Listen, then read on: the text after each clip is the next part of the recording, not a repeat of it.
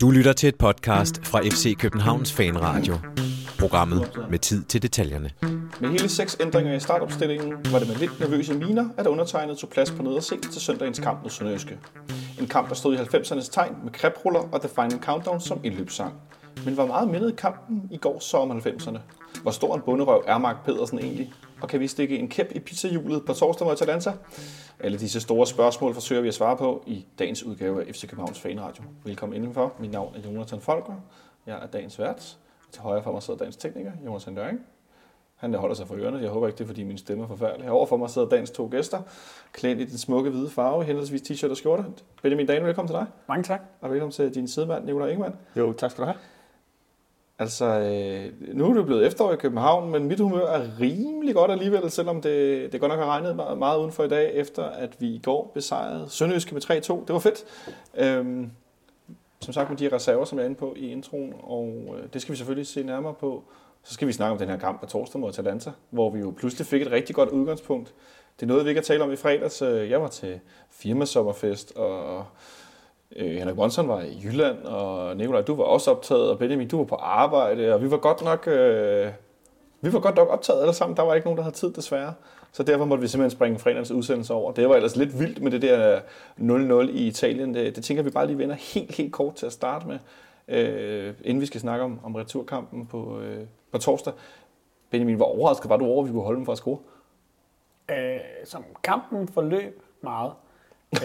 Godt nok holder vi dem fra de helt kæmpe store åbne chancer. Dem har de i hvert fald ikke så mange af. Selvom Papu Gomes han jo udtalte efter kampen, at han ikke havde tal på deres friløber, og det er også svært at tælle noget, der ikke er der. En god defensiv præstation. Jeg var overrasket over, at de ikke fik puttet et mål ind. Det havde måske nok også noget med den her helt elendige bane at gøre. Men et godt udgangspunkt, som dog selvfølgelig heller ikke er bedre, end at det havde været fedt at få det her udebanemål med, så man ligesom havde et eller andet i baghånden, fordi det bliver jo stadigvæk en svær kamp herinde. Nu skal vi tale lidt mere om den senere. Men så kan man så sige, i en kamp, hvor man dårligt har en afslutning, så er det jo begrænset, at man kan tillade sig at forvente i den ende. Hvad med dig, Nicolai? En kamp på kanten af sofaen? Ja, i hvert fald de sidste 20 minutter, det var fuldstændig vanvittigt. Det var, altså, der var jeg sgu overraskende nervøs. Jeg havde egentlig sådan taget mig selv ned i løbet af dagen til, at bare vi ikke fik en kæmpe snitter. Men de sidste 20 minutter, der var jeg godt nok fuldstændig opkogt i hovedet. Ej, det var vildt. En stor præstation af Jesse Jodlund, men det vender vi. Også af Jesse Jodlund, også altså helt forsvarskæden. Ja, det var ret vildt. På en bane, som jeg kun har set dårligere en gang i denne sæson, og det var i weekenden. Hvis der er nogen af jer derude, der har investeret i Strive-abonnement, så nogle af jer måske, eller har set højdepunkter eller billeder derfra, Valladolid, der spiller på hjemmebane mod Barcelona. Man kan finde nogle billeder blandt andet på Twitter, som vi kommer til at linke til med en nylagt bane, fordi det spanske fodboldforbund, så vidt jeg har forstået, havde stillet nye krav til banerne, og de har så lagt en ny bane 4 dage før. Og når spillerne de ligesom skulle glide lidt på græsset, så resulterede det i simpelthen sådan nogle 20-30 cm høje klumper græs, der ligesom hobede sig op. Så der var flere situationer i den her kamp, hvor at bolden simpelthen hoppede til højre og venstre. Det lignede sådan noget for 80'erne. Det så helt vanvittigt ud. Men det var lidt... Det må man også sige, det gjorde banen altså også i Parma. Specielt til sidst var det jo bare... Ja. Det lignede noget på kløvermarken jo. I Parma? Ja, i Parma. Vi spillede Reggio Emilia, hvis det du tænker på. Nå ja. Ja, okay. Jeg skulle sige... Det ligger det ikke i Parma? Nej, det ligger ved siden af Parma. Eller ikke. Nå, det var bare mere, fordi jeg troede, du refererede til en gammel kamp. Nå, fuck det. I går spillede vi mod Sønderjyske herinde i en startopstilling, hvor vi skiftede 6 mand i forhold til kampen i Atalanta. Det var blandet med Pierre Bengtsson, en snart ikke så vant spiller i startopstillingen. På venstrebakken, Papadjanopoulos i midten. Nu sagde jeg det helt forkert. Papadjanopoulos, sådan. Med Vavlo inde i midten, Peter Ankersen. Steven Andersen igen for start på mål. Og så Kvist og Gregus, en duo, Benjamin, som vi... Nogle af os i hvert fald håbede, vi havde set fra sidste gang på den centrale midt. Og så Carlo Holse på højre, og et angreb med Dame N'Doye og Pierre Pieters på toppen. Var du overrasket over det her antal skifte, der var i startopstillingen? Ja, det var nok et par stykker mere, end jeg havde regnet med. Den største overraskelse er selvfølgelig Carlo Holse på højre kant. Så var der jo et par tvungne, ikke? Vi har et par folk ude med skader, så dem er der jo ligesom ikke så meget at gøre ved. Og så havde jeg måske nok heller ikke helt set, at Pierre Bengtsson han lige pludselig skulle spille fra start. Du siger Holse overraskende, Bengtsson overraskende. Papadjanopoulos var vel måske forventet. Bjelland bliver roteret lidt her i starten af sæsonen? Ja, altså jeg synes ikke, at der var noget... der var ikke nogen overraskende i, at der blev roteret op gennem den centrale akse. Det synes jeg ligesom, at der var lagt op til. Vi har set flere rotationer i midterforsvaret. Inden på den centrale midtbane var man af gode grunde nødt til at rotere. Der var ikke så meget at gøre, fordi de to faste starter jo er ude med en skade. Og oppe foran er der nok heller ikke... Altså, jeg synes, det gav meget god mening, at Pieters han startede inden, og også allerede nu ser ud til på en eller anden måde at have overhalet Kodro i angrebskøen. Ja, det er da ret interessant, Nicolai, fordi Ståle var ude i går efter kampen og sige, at Pieters skulle bare have alle de minutter, han kunne få, men det virker som, han har overhalet Kodro. Jamen, det tror jeg da, altså, og overhældet, altså, jeg tænker da, han har været foran ham hele tiden. Pieters er mere eller mindre vores anden angriber, og damen er vel, det er damen, der har overhældet alle. Og det må vi jo tage hatten af for. Det er ekstremt imponerende, hvad han laver hver gang. Og det går sådan lidt ud over Kenan Kodro, det gør det jo selvfølgelig. Han får ikke så mange minutter. Jeg havde faktisk forventet, at han ville få nogle minutter i slutningen af kampen i går, men da det ligesom ender, da de scorer til 3-2, så er det klart, at så skal vi ikke skifte ud derop. Nej, så er det ikke der, vi skifter, men vi starter en smule, jeg vil ikke sige usikker, måske nærmere tøvende. Også usikkert. Jeg synes, de første 20 minutter er dårlige. Ja, ekstremt dårlige. Det bærer meget præg af at den her rotation, synes jeg. Det ligner et hold, hvor at automatismerne ikke helt er på plads. Jeg synes ikke, vi står så godt i kæderne. Jeg synes ikke, at vores pres sidder, som det skal. Jeg synes ikke, at vi selv får tilstrækkelig gang i vores spil. Vi har godt nok en enkelt temmelig stor chance til Dame N'Doye på et indlæg fra Peter Ankersen, som jo kommer inden, at Sønderjyske kommer foran på 1-0. Det er jo nærmest en Dame N'Doye Classic. Ja, en lidt sjov situation, fordi indlægget ligger jo, hvor det skal, men det er som om, at Dame N'Doye, der ellers har oceaner af plads, simpelthen kommer til at løbe for langt ind. Og det betyder så, at han faktisk ender med at skulle sådan en halv skridt tilbage og hente det her indlæg for at kunne hætte, og så i stedet for, at det bliver sådan hårdt og ind i nettet, så bliver det en stor blød bue hen over mål. Ja, altså det må man sige, den plejer han jo normalt at vide, hvordan man skal håndtere, men her der får han simpelthen ikke tegnet sit indløb ordentligt. Men derudover har vi så heller ikke så meget at byde på offensivt, synes jeg. Det er sådan lidt rodet kamp, og så kommer der det her angreb fra Sønderjyske, hvor Kvist og Fischer i fællesskab slet ikke får taget sig af Martin Leder, som får lov til at drible en lille bit smule rundt der på kanten af feltet. Og så får han sendt en afslutning afsted, som jo simpelthen, altså det føles som om, at der går en halv time fra hans bakker til den ender inde i målet. Men jeg tror simpelthen, at den bare sidder så yderligt, så at Steven Andersen ikke kan gøre noget, også fordi der bliver sparket lidt imellem benene på en forsvar, og så der går også lidt tid, før han kan se den. Men det var bare bemærkelsesværdigt, hvor lidt kraft der var i den afslutning. Jeg troede, at man lå hoppe i spil igen. Jamen, altså, jeg må nok også sige, jeg klandrede godt nok også Steven Andersen for at være meget langsom på fødderne der. Men at se den et par gange igen, kan jeg godt sige, at han kan jo ikke rigtig nå over til den. Altså, det er Kvist og Fischer i skøn toenighed, der ikke ligesom får lagt den mand ned, eller pillet bolden fra ham. Det så måske egentlig mest altså, Fischer. Altså. Ja, det var egentlig det, jeg lidt prøvede at hente lidt imod det sønderjyske mål. Altså, det virker meget tøvende. Jamen, alt vores spil de første 20 minutter, hvis ikke mere, er jo ekstremt tøvende, ekstremt fejlafleveringspræget. Og jo, altså, vi står jo nærmest stille. Så får vi bolden, erobrer en bold, og så står vi stille. Så ligesom, bum. På et tidspunkt kan jeg da huske, at jeg tror, vi har et angreb, som så ender med nærmest, at jeg står og råber, at den eneste, der ikke har rørt endnu, det er Steven Andersen, ikke? Og sådan er der jo nogle situationer, hvor vi slet ikke, der er ikke nogen, der bevæger sig for hinanden, så det er ligesom at spille kejler, bogstaveligt talt, ikke? Og hvor vi desværre er de hvide kejler. Nu nævner vi, at Carlo Holse, han starter ind, og der går også en del minutter, før han overhovedet har berøring på bolden, og vores højre side starter godt nok noget, skal man sige, ikke tilstedeværende i kampen, men som resten af holdet, kan man sige. Men det er som om, at det minder lidt om tidligere sæsoner, og det minder lidt om også sidste sæson. Det er som om, vi skal lige komme bagud på sådan et åndssvagt mål, før det er som om, at holdet vågner. Ja, altså jeg synes jo, at Peter Ankersen er der fra starten. Nu snakker vi om den her chance før. Ja. Jeg synes faktisk, vi kommer til gode gennembrud derude, helt fra starten af kampen. Men som hold kommer vi ikke rigtig i gang, før der er gået en 20-25 minutter.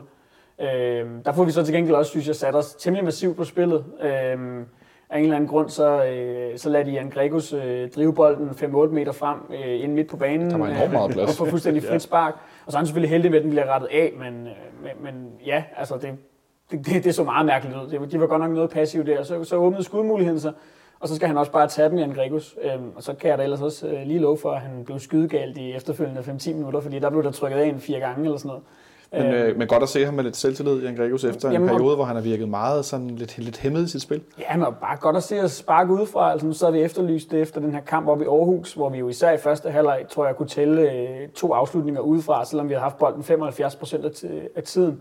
Og det er jo noget, der er med til at lokke modstanderne en lille smule frem på banen. Og det kan der jo godt blive brug for, især på hjemmebanen, når vi møder hold, som også ikke er AGF, der stiller sig meget, meget lavt på banen. At det er jo bare en trussel, der er nødt til at være, fordi ellers er det for nemt at stille sig ned. De skal simpelthen tvinges til at komme frem og presse den her mand, der kan true lidt fra distancen. Og det våben har vi, når Gregus er inde, så kan man tale om, hvad han mangler så meget andet, men lige præcis det får vi i hvert fald, når han spiller derinde. Ja, eller hvis Robert Skov havde været inde, ikke? Da vi fik et frispark der på kanten af feltet efter et kvarters tid, hvor folk allerede var i gang med at kræve, at Robert Skov skulle skiftes ind for at tage det. Ikke? Jeg tror, det er så Fischer, der ender med at sparke det lige i hovedet på en sønderjyske spiller. Men, jeg har sådan en god flugter på returen, faktisk. Ja, så går lige forbi stolpen.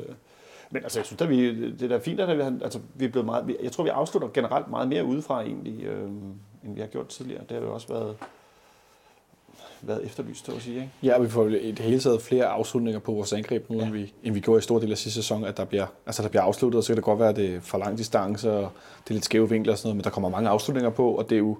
Jeg står lidt med oplevelsen af, at på nær, vi har den her ene situation ved 1-0 til Sønderjyske, hvor de kommer igennem i vores venstre side, hvor at Steven Andersen præsterer en ret imponerende dobbeltredning. Først en kæmpe stor chance, og så en repost, som han får skubbet ud. Også stor cadeau for det. Altså, det var ret vildt, han kom hurtigt op igen og redde nummer 2. Men udover det, så er det vel altså store dele af, efter det første kvarter 20 minutter, et langt angreb på Sønderjyskes mål, hvor det simpelthen, hvor vi... Jeg ved ikke, det er jo ikke, fordi vi belejrer dem fuldstændig, men vi får i hvert fald angrebet rigtig meget i begge sider, specielt i højre siden, hvor at, Peter Ankersen, som vi jo ynder at tale om, han gjorde en ganske, ganske god figur, som du var lidt inde på, Benjamin. Og han er også med i målet til 2-1 med et rigtig fint indlæg, der ikke bare bliver sejlet over mod bagers stolpe, men et fladt indlæg. Og hvad er det så, Victor Fischer, han forsøger på? Ja, altså... Det er lige hans tanker. Ja, men jeg tror, Victor Fischer blev... I sammendraget i Onsite efterfølgende var der lige et lille klip med Victor Fischer, hvor han blev interviewet, hvor at, han sagde, det der, det er kvalitet. Og hvis man har set Victor Fischer blive interviewet før, så kan man alene på tonefaldet afkode, at det der, det var ikke med vilje. Det er jo en kikset førstberøring, eller hvad det er, han forsøger, som så bare heldigt ender lige for fødderne af Carlo Holse, som jo kort forinden smart har hoppet over, fordi han simpelthen kan se, at Fischer kommer bagved. Og så sparker han, ser det ud til, meget instinktivt, Carlo Holse, en god afslutning over et langt hjørne med indersiden, som var, det er godt lavet, og et godt indlæg for Ankersen også. Jeg synes i det hele taget, at altså alt, hvad der rigtig lykkedes i første halvleg, det kom over den her højre side. Jeg synes, Ankersen fik meget plads af Sønderjyske også, men var også god til at udnytte den, og nu har vi talt meget om kvaliteten i hans indlæg, men den kunne man i hvert fald ikke beklage sig over i går, fordi... Jeg vil snarere sige, at der var nogle angriber inden foran, der svigtede. Det kunne godt have resulteret i flere mål, de indlæg, han lagde. Ja, han har haft en rigtig, rigtig god uge, må man sige, som Nicolai Stenmøller skrev til os på Twitter. Altså, at en rigtig, rigtig god kamp i Atalanta, en god kamp eller i Atalanta i Italien, og en god kamp igen i går. Men Carlo Holse, der får scoret sit første Superliga-mål, mål nummer 1500 for FC København i Superligaen, hvis jeg ikke så meget fejl. Det er i hvert fald set nogle billeder, noget grafik af og noget hurra. Det er da meget sjovt med sådan en ung gammel ben, den 103-dreng, der scorer det første, sådan et jubilæumsmål, er det vel? Kalder man det sådan noget? En milepæl? Ja. Ja, noget af den stil. Det er nok ikke noget... Jeg forestiller mig ikke, at det er noget, Carlo Holse han kommer til at huske til den dag, han en dag skal herfra, men... Oh well. men det er der og måske hans første mål i Superligaen? Ja, måske. Men en kuriøs lille ting, som der er meget sjov, og det er da også meget fint, at det er ham, der får lov til at score det. Så kan man jo så tale lidt om hans præstation i øvrigt. Han får lavet et mål, og det er vigtigt for ham, tror jeg, når han kommer ind og får vist, at han kan bidrage med en eller anden form for slutprodukt. Men ellers synes jeg ikke, at det er, fordi han har en helt vildt overbevisende kamp på den højre kant der. Det er som om, han får ikke rigtig bragt sig selv så meget i spil. Jeg synes, man kan se, at han har nogle spidskompetencer, som er lidt anderledes end de øvrige kandspillere, vi har. Ja, hvordan tænker du? Det er primært, fordi han har noget mere fart i fødderne. Jeg ser ham klart som den hurtigste, som den mest udbredte sprinter af de kandspillere, vi har nu. Man kunne se det et par gange, når der blev slået et par lange, dybe bolde, som han jagtede. At han, nogle gange så kørte det ud, som om han kom lidt hurtigere, end sønderjyske forsvarerne egentlig havde forventet. Ja, det var faktisk lidt sjovt. Ja. Og det kan blive rigtig godt, men til gengæld skal han så have lagt noget fysik på, og han skal simpelthen også måske i virkeligheden nogle gange ture lidt mere. Jeg synes, han havde en del gange, hvor han fik bolden, og så i stedet for at forsøge at gøre et eller andet med den, så lagde han den bare af til nærmeste medspiller. Og der skal være lidt mere initiativ, synes jeg. Lidt mere initiativ, Nicolai? Jamen, altså det er jo... Man må også sige, at hans aktioner i går, hans præstation i går, det hænger jo... lidt svingende præstation heller ikke, altså også sammen med, at han kommer jo ind på et hold igen, hvor der er i alt 6 udskiftninger. Det er jo ikke en idealopstilling, hvis han har fået en kant, den kantplads på vores, med en idealopstilling med Falk og Zeca på midten, og så tror jeg også, at hans præstation ville have været bedre, fordi der havde været meget mere sikkerhed omkring ham, og mange flere løb, og det tror jeg... Jeg ser gode takter i ham. Han spillede ikke nogen brav kamp i går. Det var der jo stort set kun 1 eller 2 spillere, der gjorde. Så jeg synes, det var dejligt at se ham. Også igen ikke en ung KB-dreng. Altså, det bliver man glad for. Ja, jeg synes også, det er fint at se ham inden, selvom, som du siger, Benjamin, det var ikke fordi, det var en særlig prang, eller det siger jo sådan set begge to, men det var ikke fordi, at det var sådan, at jeg stod tilbage og tænkte, wow, nu brager han ind i startopstillingen. Nej, men det er jo heller ikke det gør om for Carlo Holse nu. Selvfølgelig, altså i den optimale verden, så er det da klart, så skulle han da helst brage igennem og sætte pakken i brand, men man kan sige, prioritet nummer 1 for Carlo Holse, når han får spilletid nu, det er jo at vise sine holdkammerater og trænerteamet, de kan stole på ham. Sådan så at næste gang, der skal roteres, og hvis vi skulle være så heldige at gå forbi Atalanta i midtugen, jamen så kommer der til at skulle roteres senere i efteråret. Så skal han jo vise, at han er en af dem, der ligesom gør sig fortjent til at få den her startplads igen. Så det vigtigste for ham er jo sådan set ikke at falde igennem, men vise, at han har noget at bidrage med, og det har han helt klart, at der så er en hel del steder, man kan pege ud og sige, der kan det blive bedre. Det er klart, men vi har også at gøre med en ung spiller, som stadig har meget at lære. Jeg synes, han har vist positive takter ofte, når han har været inde, synes jeg. Så det bliver spændende, og jeg håber også, at vi måske kan få bare en lille smule mere at se til ham i løbet af efteråret, end vi ellers har gjort. Jeg tror, du er ret i, det kræver i hvert fald noget Europa League-gruppespil, for ellers så er der andre, der står foran i køen, og så er der ikke mange kamper at vælge imellem. Nej, så bliver der et par pokalkampe, ikke? Og det er nok det. Jo, men det var nærmest pokalholdet, vi så i går, tænker jeg. Ja, det er nok ikke meget. Hvis man ser bort fra, at det bliver nok med... uden Dame N'Doye, når vi når så langt. Eller ikke forhåbentlig, men forhåbentlig når så langt. Ikke forhåbentlig, han ikke spiller. Men i hvert fald en kamp med lidt forskellige sådan udskiftninger fra start, som altså for mig var overraskende. Jeg regnede ikke med, at Pierre Bengtsson ville starte ind, hvor jeg ender om. Men Boilesen må helt sikkert have trængt til hvil. Han så også træt ud til sidst i Italien. En Pierre Bengtsson, som du bemærkede ret hurtigt, Benjamin, han lignede en, der havde... Jeg ved ikke, om han har trænet sig til et par kilo mindre, eller hvad han har gjort, men han så lidt mere fedt ud end sidste gang, vi så. Ja, han så lidt mere fedt ud. Desværre kunne man så konstatere i løbet af kampen, at han ikke var blevet en synderlig bedre fodboldspiller af den grund.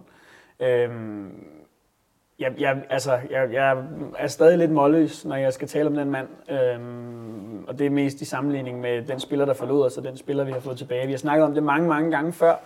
Men igen i går synes jeg bare, at vi så helt tydeligt, at han er simpelthen blevet så endimensionel, eller også har han bare hele tiden været det, og så mistet så tilpas meget eksplosivitet, at hans ene trick ikke dur længere, fordi vi så den jo igen, han står og tripper og nedstiger sin modspiller, så forsøger han at gå venstre om, alle modstandere ved, at Pierre Bengtsson går venstre om, han går aldrig den anden vej. Og når han så endelig gør det og prøver at gå forbi dem på fart, jamen, så har han ikke farten. Jeg har en ven, der skrev til mig efter kampen, hvor er Pierre Bengtsson dog bare ligegyldig? Og jeg synes egentlig ikke, at det kan opsummeres meget bedre. Jeg synes ikke, han bidrager med noget. Så sur jeg sgu ikke på Pierre Bengtsson, må jeg sige. At han heller ikke bidrager med noget. Jeg synes også, at han havde fået lagt lidt mere på i sit spil i går i forhold til, at han var bedre til at skille sig af med bolden hurtigere, og han laver ikke det der 1-2 kombinationsspil med Fischer, som Boilesen jo gør, men det er jo, sådan er han jo ikke som spiller. Men han har jo ikke et indlæg. Han har det. Han har både to eller tre, tror jeg faktisk. Han slår fra førfeltet, i stedet for at han ikke løber til baglinjen, så slår han dem tidligere. Og han har der nærmest også en, hvor han er i gang med at spille sig selv fri sammen med Fischer, hvor han løber til den ene side i stedet for den anden side. Fred være med det. Jeg vil sige, at så længe vi har ham som en backup-back, så vil jeg, synes jeg, det er sgu okay at have det. Jeg synes ikke, han er første valg, selvfølgelig. Det er jeg godt nok ikke enig i. Altså, hvis vi skal spille med Pierre Bengtsson i længere perioder... Det skal vi vel heller ikke. Altså, man kan jo få en skade, kan man sige. Jeg synes, det er problematisk, at han ikke kan bidrage med mere offensivt. Så lad os sige, at han har 2-3 indlæg. Altså, det er jo heller ikke ret meget for en FCK-back. Hvis vi kigger over på den anden side, jamen, så slår Peter Ankersen vel en 8-10 stykker, og det er vel endda en af de kampe, hvor han... Altså, nu slog han 23 i Aarhus. Jeg synes ikke, han kommer frem til noget. Altså, at det så var meget solidt defensivt, det er trods alt altid noget. Men jeg synes ikke, han bidrager med noget offensivt. Og så kan det godt være, at han måske heller ikke helt bliver sat rigtigt op af Victor Fischer. Deres samarbejde var ikke specielt imponerende, så det var heller ikke kun en individuelt dårlig præstation, men jeg synes ikke, det fungerede, det må jeg sige. Jeg sidder og kigger på Superliga.dk. Der er jo ført glimrende statistik, og nu gør det, at jeg vender min computer om. Så de to herrer kan se Per Bengtssons afleveringer fra første halvleg her. Der er et forsøg på noget indlæg, som er det røde. Det er sjovt nok mislykket. Ja. Der er noget dårligt indlæg, der er noget dårligt dybt aflevering, der er noget mærkelig aflevering frem af banen. Jeg vil give ham, at, og det var vist også den, du omtalte før, at han har en god aflevering. Det er nok den ene røde pil, du kan se skråt ind i feltet, at, som han lægger frem til Fischer. Der hvis Fischer løber på den, kan sende ham temmelig fri ind i feltet, og hvor han ender med bare at stå på flade fødder. Og der kan man måske også se lidt, at de to ikke helt har den samme indbyrdes forståelse, som Victor Fischer og Nicolai Boilesen eksempelvis har. Men jeg siger igen, som en backup-back, så vil jeg sige, så er han fint nok. Han er 400-mand, der er ikke så meget... Det er svært at have en back, der skal spille sig lidt siddende på bænken, og uden at brokke sig. Og det tror jeg, det kan jeg sgu godt affinde mig med. Ja, det er jo klart, han spiller jo nærmest ikke, hvad han fået af det anden kamp i sæsonen nærmest ikke. Så jeg vil ikke sige, at det skal være vores første valg på nogen som helst måde, men som en reserve. Fint. Men jeg kan også afsløre, at det interessante ved den her statistik på Superliga.dk er, at man kan se, hvad for en retning afleveringerne er i, og rigtig mange af Pierre Bengtssons afleveringer, de er faktisk bagudrettet. Ja, det er jo det, du ser også over. Og det er jo, fordi han tager de her løb frem som regel, og så afleverer han tilbage, når han netop står der og tripper og ligner en stepdanser. Hvis det har regnet i går, var der rent Fred Astaire indimellem. Fordi det er det der nedstigningsspil, one trick pony, med at skulle skubbe den forbi understanden, men det er der ikke fart til længere. Jeg kan ikke lade være med at tænke, Benjamin, bare lige som afslutning bemærkning omkring Pierre Bengtsson, er han ikke også en mand, der er vanvittigt langt for noget, der minder om kampform? Jo, og det spiller det sikkert også ind, men altså, han fik mange minutter i sidste sæson, fordi Boilesen var ude af den ene og den anden årsag. Og altså, der var bare ikke noget, der tydede på, at når Pierre Bengtsson fik et par kampe i streg, at han så løftede sig mærkbart. Altså, jeg synes, at han virker som en fremmedlemme på holdet. Det fungerer bare ikke, og det synes jeg er problematisk. Ja, det kan vi vist godt blive enige om. Men vi går til pause med en 2-1-føring. Det var jo egentlig meget behageligt, og jeg var sådan lidt, nå, det var da meget fint, og startede måske lidt dårligt, men det virkede sådan relativt komfortabelt. Og så kommer vi ud til anden halvleg og sætter Sønderjyske under, som jeg oplevede med ikke, at det virker ikke som, vi brugte så meget energi, men vi skubber dem helt tilbage. Altså vi maser dem virkelig bagud, og de ser helt flade ud. Det virkede meget mærkeligt. Sønderjyske kommer meget underligt ud til anden halvleg, synes jeg. Fuldstændig uorganiseret og med et pres, der er ikke eksisterende. Og der er flere situationer, hvor altså, vi har Peter Ankersen liggende op på kanten af offside. Altså så mange spillere kan vi bringe med. Og simpelthen ligger og slår diagonalbolde ned bag deres baglinje. Så det var en eller anden underlig kombination af, at de stod lidt for højt på banen, samtidig med, at der ikke var noget pres, og at der ikke var nogen midtbane til at beskytte dem, og vi kunne bare spille rundt om dem, og hen over dem, og igennem dem. Og det er jo sådan en fase, og nu stod vi jo sammen på nederse i går, at vi stod og talte om, nu skal vi lukke den her kamp til 3-1. Og så sker der desværre bare det helt klassiske, at selvom vi egentlig synes, vi spiller en udmærket første 20 minutter af anden halvleg, så får vi det bare ikke rigtig gjort tidligt nok. Og så kommer vi lidt tilbage i den her fase, hvor kampen begynder at bølge lidt frem og tilbage, hvorefter vi så alligevel får lavet det her mål ved en døje. Men det er som om på det tidspunkt er kampen bare blevet lidt urolig, og jeg ved også, at Ståle var ude at sige efter kampen, at han ikke er så tilfreds med de her for sidste 20-25 minutter, og det var lidt som om, at altså, det var blevet for meget sådan en omgang rod på det tidspunkt til, at det her 3-1-mål sådan for alvor kunne lukke kampen, altså, fordi vi havde ikke den kontrol, selvom vi var foran 2-0, som der skal til for at bare køre den hjem. Og så blev der for langt mellem kæderne, og så blev der alt muligt. Og Altså, og nogen blev lidt træt. Ja, og så det her straffespark, og så blev det bare noget rod hele vejen ud. Altså, og også sige, at N'Doye, han, selvom han selvfølgelig scorede et godt mål, så brænder han altså også virkelig chancer på stribe. Altså, jeg tror, vi talte 4, som ligger til hans favoritposition, altså bagerste stolpe på hovedet, ikke? Som bare boing, boing, altså sådan en flipperbold, der flyver på mig til. Jeg var tilfreds med ham i hvad skal man sige, det opbyggende spil, men, og som spilstation, fordi han bare er det der monster, men som afslutter i går, og der var det sgu sådan lidt... Ej, i hvert fald score på den ene af de der store hovedsudsatser. Ja, den markant største er jo den første, ikke? Er jo den, han... Ej, ja, det er rigtigt, og så den... Der er faktisk 2. Men den i anden halvleg er også kæmpestor. Ja, det er den. Den, som, hvor at Fischer trækker ind på tværs af banen og får lagt en aflevering på tværs over til Peter Ankersen, som laver et af de her chipindlæg, hvor han allerede er inde i feltet og egentlig bare skal vippe den, ikke? Og N'Doye er nærmest allerede hoppet. Ja, men igen er der også et eller andet med timing i opspringet og nogle ting, som gør, at han kommer til at... Det virker som om, han ikke rigtig kan hætte den nedad, og så bliver det igen lidt den her bløde bue hen over mål. Så ender den i nettaget? Ja, som ikke rigtig er farligt. Men vi havde flere af de der situationer med Peter Ankersen i anden halvleg, hvor han nærmest bliver spillet fuldstændig blank igennem og bare kan chippe den ind til bagerste stolpe. Og det er jo så også det, der ganske få minutter efter er med til at skabe det her 3-1-mål, som N'Doye laver på et igen, synes jeg, måske Peter Ankersens dårligste indlæg i kampen, men stadigvæk et udmærket indlæg, som så ikke rigtig bliver clearet ordentligt og ender ned for fødderne af N'Doye, og så må man sige, vil jeg anbefale de fleste at gå ind på og se FCK TV's vinkel af det her mål, fordi der er en rigtig, rigtig fed slow, hvor man virkelig kan se, hvordan N'Doye får kastet sig op og sådan en sidelæns liggende sparker det her mål ind, og den slags afslutninger, de er bare fede. Jeg fik sådan nogle 10-11-vibes, specielt med det der mål. Det er lidt sjovt, fordi det, jeg egentlig husker meget, det er den der bagerste stolpe, N'Doye begraver en eller anden bak i hovedstøl, ikke? Ned i græstæppet. Men det der i går, der var altså også...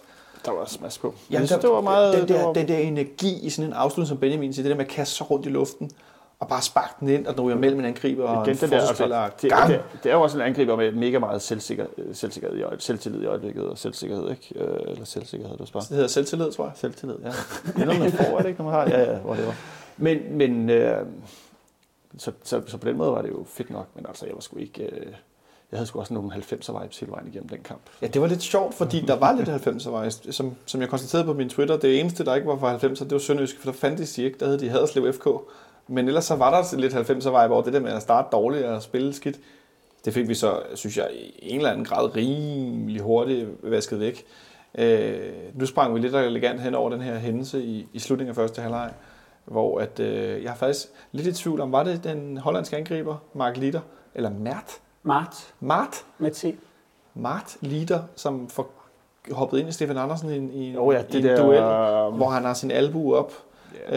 Ind i Stefan, og så kommer det godt noget hårdt til ham, ja. men måske ikke så hårdt, som nogen synes.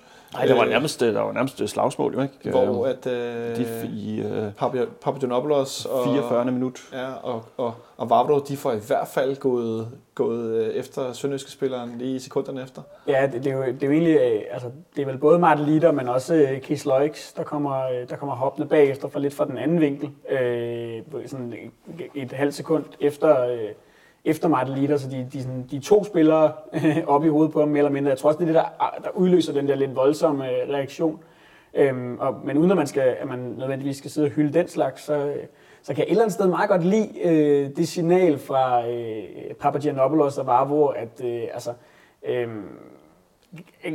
de beskytter deres keeper. Altså, at det skal ikke gå ustraffet hen. Jeg kan godt lide den mentalitet, at man så kan diskutere, om det måske lige kogte en lille smule over der, det er sådan en anden sag, men jeg synes, det sender det rigtige signal i forhold til, at forsvaret ligesom er sådan en enhed, og at man hjælper hinanden. I en situation, hvor Vavro får gult kort, hvis jeg ikke så meget fejl? Ja, det er jo for det der hiveri-brok. Ja, præcis det der bagefter. Og det er fint nok. Det er jo fint nok, og Dr. Leder der, Dieters Leder, han...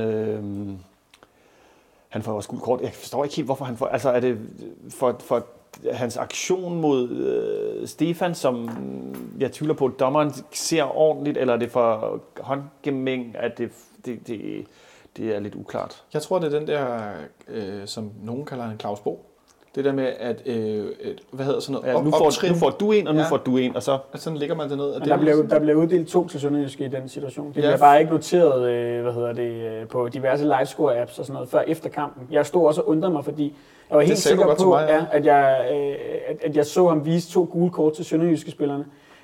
Og det er Marc Pedersen, der får et gult kort i den situation også. Og det er jo lidt med de der situationer, altså man når jo heller ikke engang selv at opfatte, hvem skubber til hvem, og hvorfor, og hvorhenne. Og jeg kan godt forstå nogle gange, at når der ikke er VAR til rådighed og alle mulige andre ting, at dommerne på et eller andet tidspunkt næsten må give op og så stange et gult kort ud til hver hold. Fordi det er altså svært, når tumulten opstår i så stort omfang, som den gør her, og hvor der jo er været en 3-4 spillere involveret fra hver hold. Lige at nå at se, hvem der skubber til hvem. Altså det er noget, jeg i hvert fald heller ikke. Nej, overhovedet ikke. Det eneste, jeg kunne konstatere på den efterfølgende slow, var, at Peter Ankersen nok skulle være glad for ikke at have fået sig et gult kort der også. Fordi han var også inde og skubbe en sønderjyske spiller i ryggen. Og der har sikkert også været endnu flere af de der, som man bare ikke ser. Så jeg kan, uden at jeg nødvendigvis skal forsvare, hvad skal man sige, Claus Bo-finten, eller hvad vi skal kalde den, så kan jeg godt forstå, hvis dommerne i de der situationer ender med at sige, okay, hvem var måske de primært involverede, jeg giver dem gul kort hver, for ligesom at signalere, at det her skal ikke stoppe med. Og at det andet kræver næsten, at man kan gennemse den på video, for at kunne gennemskue det helt, synes jeg. Men det, der så sker, Nicolai, er, at Marc Pedersen også får et gul kort, og han var i hvert fald, kan vi næsten godt sige, han var ikke særlig involveret, Sønderjyskes anfører. Det var jo Case Loix og Mark... Mart M-A-R-T Leder. Det er ikke super Mart. Men den kære Mark, han får, og ikke Mart, men Mark, deres anfører, han får efter kampen udtalt sig meget specielt, vil jeg sige. At en ting, han klager over for, det er gule kort, det kan jeg måske godt forstå, eftersom han ikke rigtig er involveret i det her skubberi. Det virker lidt underligt, det er så ham, der får det. Der mistede Jakob Kjell nok lidt overblikket, som du var inde på, Benjamin. Men han får insinueret meget kraftigt, at dommeren skulle... at han er bestukket. Ja, han er bestukket. Det er faktisk nærmest det han siger, uden at nævne dommeren ved navn. Han får sagt, at han synes, det er klamt nederlag, det er ulækkert, man skal komme herind og være godt med og komme foran, og så er der nogen, der sørger for, at spillet nok skal vinde.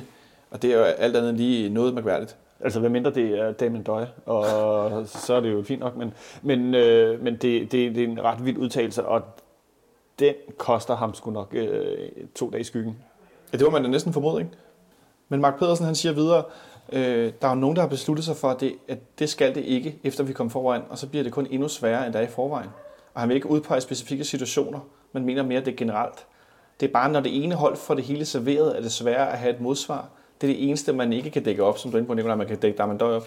Men altså, at sige sådan nogle ting om dommeren, jamen. Og så siger han der til sidst, at det er et godt spørgsmål, det er meget sigende for kampen, det ender med for Q, der ikke er i nærheden, fair nok, det er, hvad det er. Men så ikke at vi kommer med nogen... Ikke vil komme med nogle eksempler på, hvad det er, at Jakob Kjeld åbenbart har gjort. Altså, jeg var ude i sådan noget med, om manden ser spøgelser, eller hvad fanden der foregår, eller det er bare sådan noget forsmåethed. Ja, altså, det er jo, altså, en ting er jo selvfølgelig, at han er sikkert er sur over, at de taber, men altså, det er jo, hvad der kan ske, ikke? Og det er jo, hvad der er forventeligt, hvis man skal... Altså, selvfølgelig, de var jo underdogs, så de gik ind i kampen. Men altså, og hvis han var sur over, at han havde fået det der gule kort, og han følte sig fuldstændig...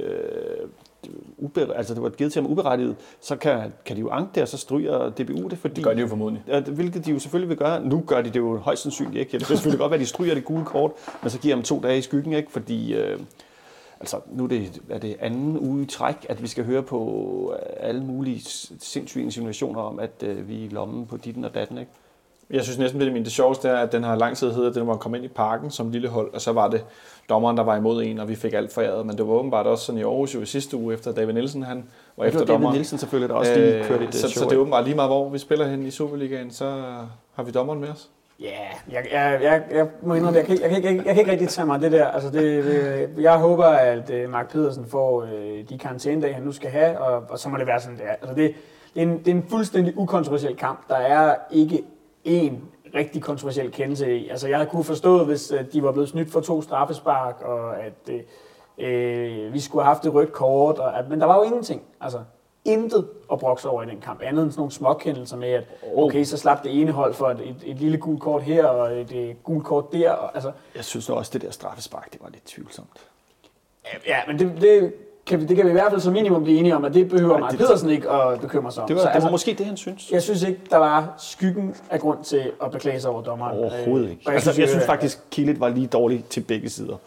Men det var jo ikke en af hans kampe, hvor vi står og tænker, nej, han er ved, at spillerne kan brække benene, hvis han ikke snart kan gule kort, så de slapper af. Og sådan, så vi nogle gange har stået, hvor han får givet dem alt for langt snor. Jeg synes ikke, det var slemt. Jeg synes, der er mange andre kampe, hvor man kan bruge en masse tid på at snakke om dommeren. Det her var ikke en af dem. Nej, heller ikke, fordi det faldt ud til vores fordel, men altså, det der straffespark, der bliver dømt mod os, ikke? Altså, så ja. Det er jo fair nok. Ja. Altså, det er det. Fordi lige præcis Jan Gregus får skubbet bolden bagud, så rammer den Peter Ankersens arm på vej ud baglinjen. Det er de mere mærkelige straffespark, jeg har set. Ja. Der var ikke så meget at sige til det, eller hvad? I min bog er det uheldigt. Altså, Peter Ankersen kommer løbende ind i feltet med en modstander i ryggen, efter selv har forsøgt at reparere på en situation ude i den ene side, ude i højre side. Bolden kommer op, og det ser ud som om, han kan ikke rigtig stoppe inden bolden, fordi han er i fart, og så forsøger han ligesom sådan at trække overkroppen sådan væk fra den, og på en eller anden måde sådan... Det samme med armen, trækker den bagud, i stedet for at lægge den ind sådan til siden af kroppen, men spørgsmålet om han ligesom kan nå at gøre andet. Altså, jeg synes primært, det så er uheldigt, og jeg har svært ved at klandre ham sådan for alvor for det. Det synes jeg vil være meget mærkeligt at gøre. Det må jeg indrømme. Ja. Det er jo ikke sådan, at han bevæger armen ud i bolden og prøver at stoppe den. Nej, altså bolden er på vej ud over baglinjen. Ja, hvorfor skulle han gøre det? Altså, der er ikke noget mellem... Altså, nej. Altså, men selvfølgelig, det er jo igen, der er en paragraf, der siger, at det kan det godt dømme sig. Så bliver det dømt. Så vil jeg hellere tale om, på det, så er det sur, ikke? Men, Jeg vil hellere tale om det upside er, at Steven Andersen faktisk redder det her, også et lidt dårligt spark ved straffespark i første omgang. Det er meget stærkt, og jeg stod faktisk lidt og havde sådan en... Han har reddet straffespark før for os, har han, ikke? Jo. Mod Randers. Ja, det mente jeg nok. Som skulle sparkes op. Jo, det er rigtigt. Ja, det der straffesparkskonkurrence, forfærdeligt. Men jeg lagde faktisk mærke til noget sjovt. Han står... inden baglinjen, der straffesparket bliver taget, altså hvem er det, der skyder fra Sønderjyske?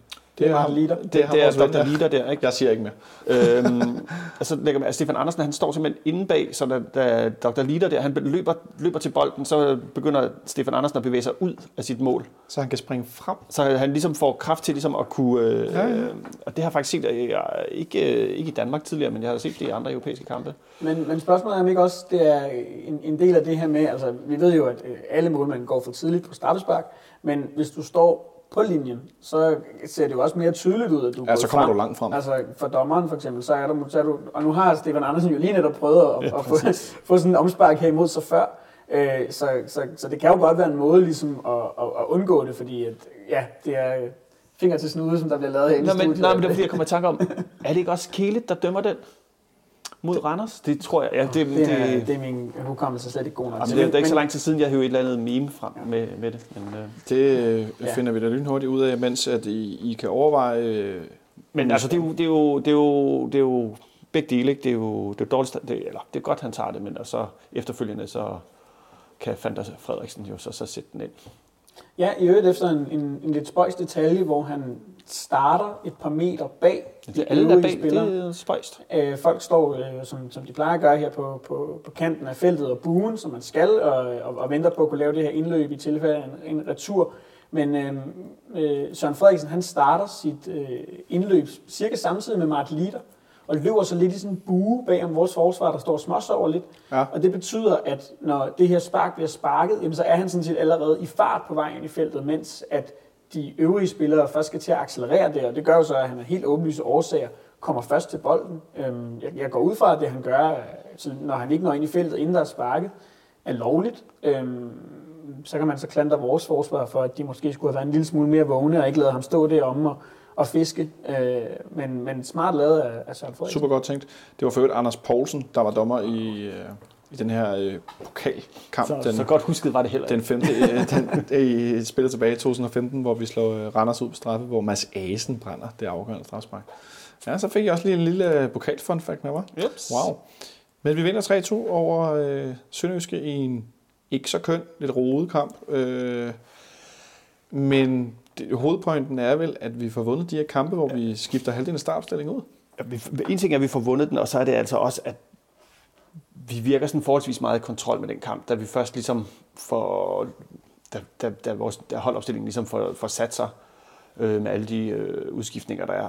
Og så selvom vi var bagud 1-0, så var jeg ikke for alvor bekymret for, at vi ville tabe. Og det var jeg egentlig.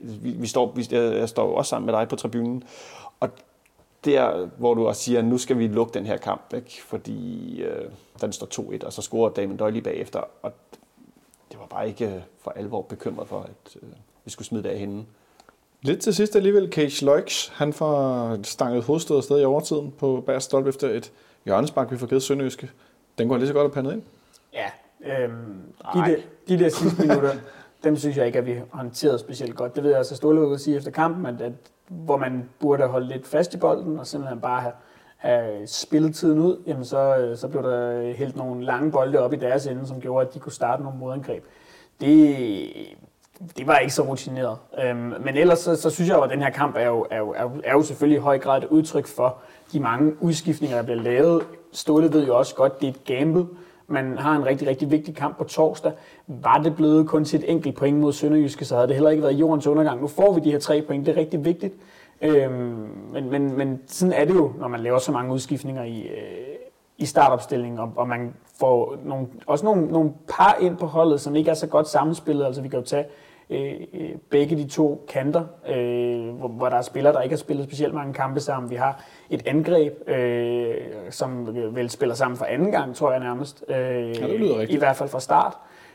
Og det synes jeg også godt, man kunne se. Altså, der var en del situationer med de her sådan, direkte bolde op på en døje, der så skal forlænge den videre,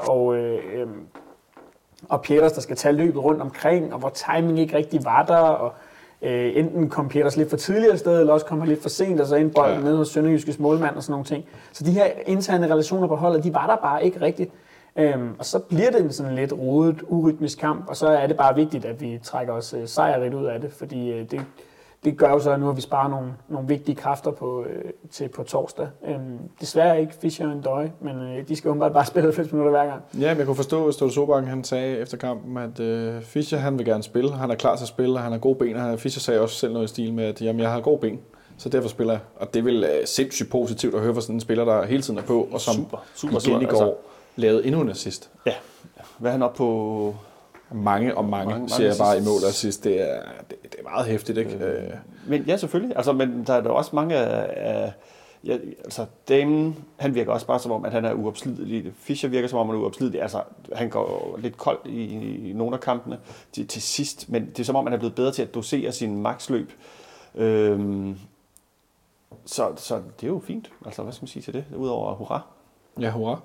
Nå, men, altså, bare ligesom sidebemærkninger går der også stærkt ud fra, at trænerteamet og den fysiske stab har styr på det her, og i forhold til dosering af spillerne og hvem der skal spares hvornår og sådan nogle ting, for det er jo ellers nemt som fan og som tilskuer at sidde udefra og tænke, jamen, det må da snart være tid til, at N'Doye skal have en pause, eller det må da snart være tid til, at Fischer skal have en pause, men hvis de kan se på dem, altså de følger dem jo tæt hver eneste dag, hvis de kan se på deres fysiske tilstand, at de kan godt klare det her tætte kampprogram, og de har ikke behov for de her pauser, jamen så skal de da også bare have lov til at spille igennem, for det er jo muligvis vores 2 vigtigste spillere lige nu. Og så kan man jo så kigge på nogle af de andre folk, som så tilsyneladende har brug for de her pauser en gang imellem. Vi ved jo også, at en spiller som Peter Ankersen, det har Ståle også ude at sige før, men han er også en af de her spillere, der bare kan spille den ene kamp efter den anden, efter den tredje, efter den fjerde. Altså han har den der fysik, der kan klare det her. Og som har det bedste af det næsten. Ja, og det samme sikkert med Zeca, bortset fra den her lille skade, han så fik nu. Falk. Altså, vi har nogle af de her spillere, som man ved, man tilsyneladende bare kan sætte på banen den ene gang efter den anden, og så er der nogle andre. Der kunne man måske nævne en Andreas Bjelland eller Nicolai Boilesen eller sådan nogle, der lige en gang imellem har behov for at komme ud. Og det ser ud som om, at de har i hvert fald nogenlunde styr på det, den fysiske stab. Det må man i hvert fald have tillid til som fan, ellers er det nemt at sidde og kloge sig på det ene og det andet i forhold til rotation og hvem der skal spares, hvornår og sådan noget. Det efterlader os i hvert fald med Victor Fischer. 7 kampe, 4 mål, 4 assist.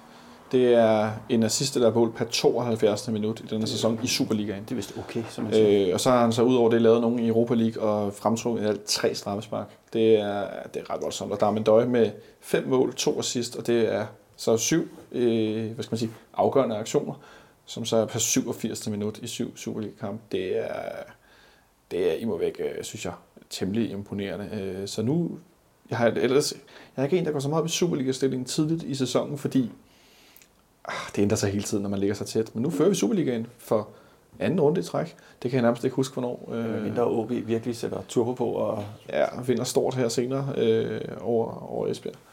Hvad siger du? Derovre? Nej, du siger ikke noget.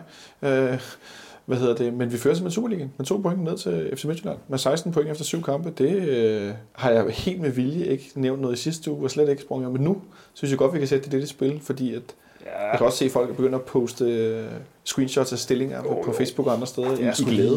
Men det er meget tidligt, men jeg synes, det er værd at bemærke, at... Jamen selvfølgelig, altså det ligger der det sted her, helst vil ikke.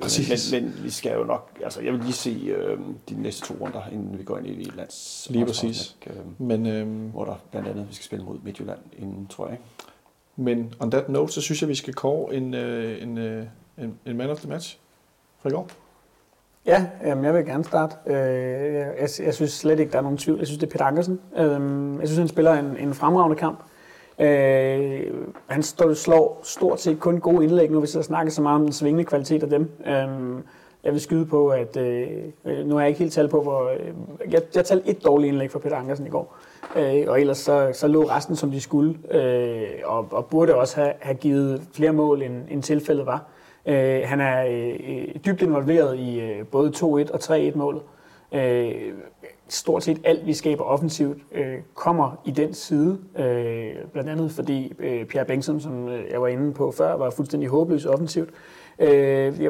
Jeg synes, at en spiller, der har været meget udskilt i en hel sæsons tid efterhånden, eller måske endda lidt længere end det, har virkelig fået taget skeen i den anden hånd, som vores gode ven Nicolai Boilesen, han skrev på Twitter, som du også har nævnt, Jonathan, en rigtig god uge for ham, som først med en rigtig god defensiv indsats, og nu med en rigtig, rigtig god offensiv indsats. Så han er min man of the match.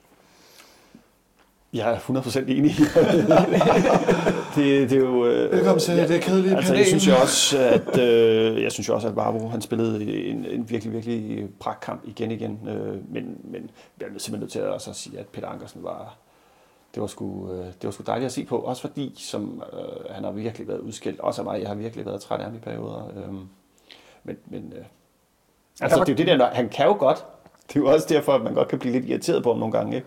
Fordi man har jo set, at han har et højt topniveau. Så lad os da bare blive ved med det.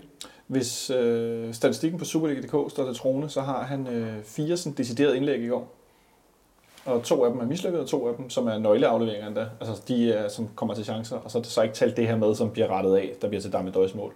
For det er lidt svært at tælle et indlæg, der rammer en sønderjysk forsvarsspiller. Men det vil jeg sige, at udover indlæg, så kommer han jo også bare til baglinjen og slår bolden, og spiller bolden baglæns og skaber. Så det er mere, hvor mange farlige, der var en mere på. Hvor mange farlige situationer han er med til at skabe, udover indlæg. Ikke? Jamen, og så er det jo også det der med altså, succesfulde, ikke succesfulde indlæg. At det er jo rigtigt, at et indlæg er ikke succesfuldt, hvis ikke det rammer. Altså sådan tæller det jo ikke inde på Superliga.dk som succesfuldt, hvis det ikke rammer en medspiller.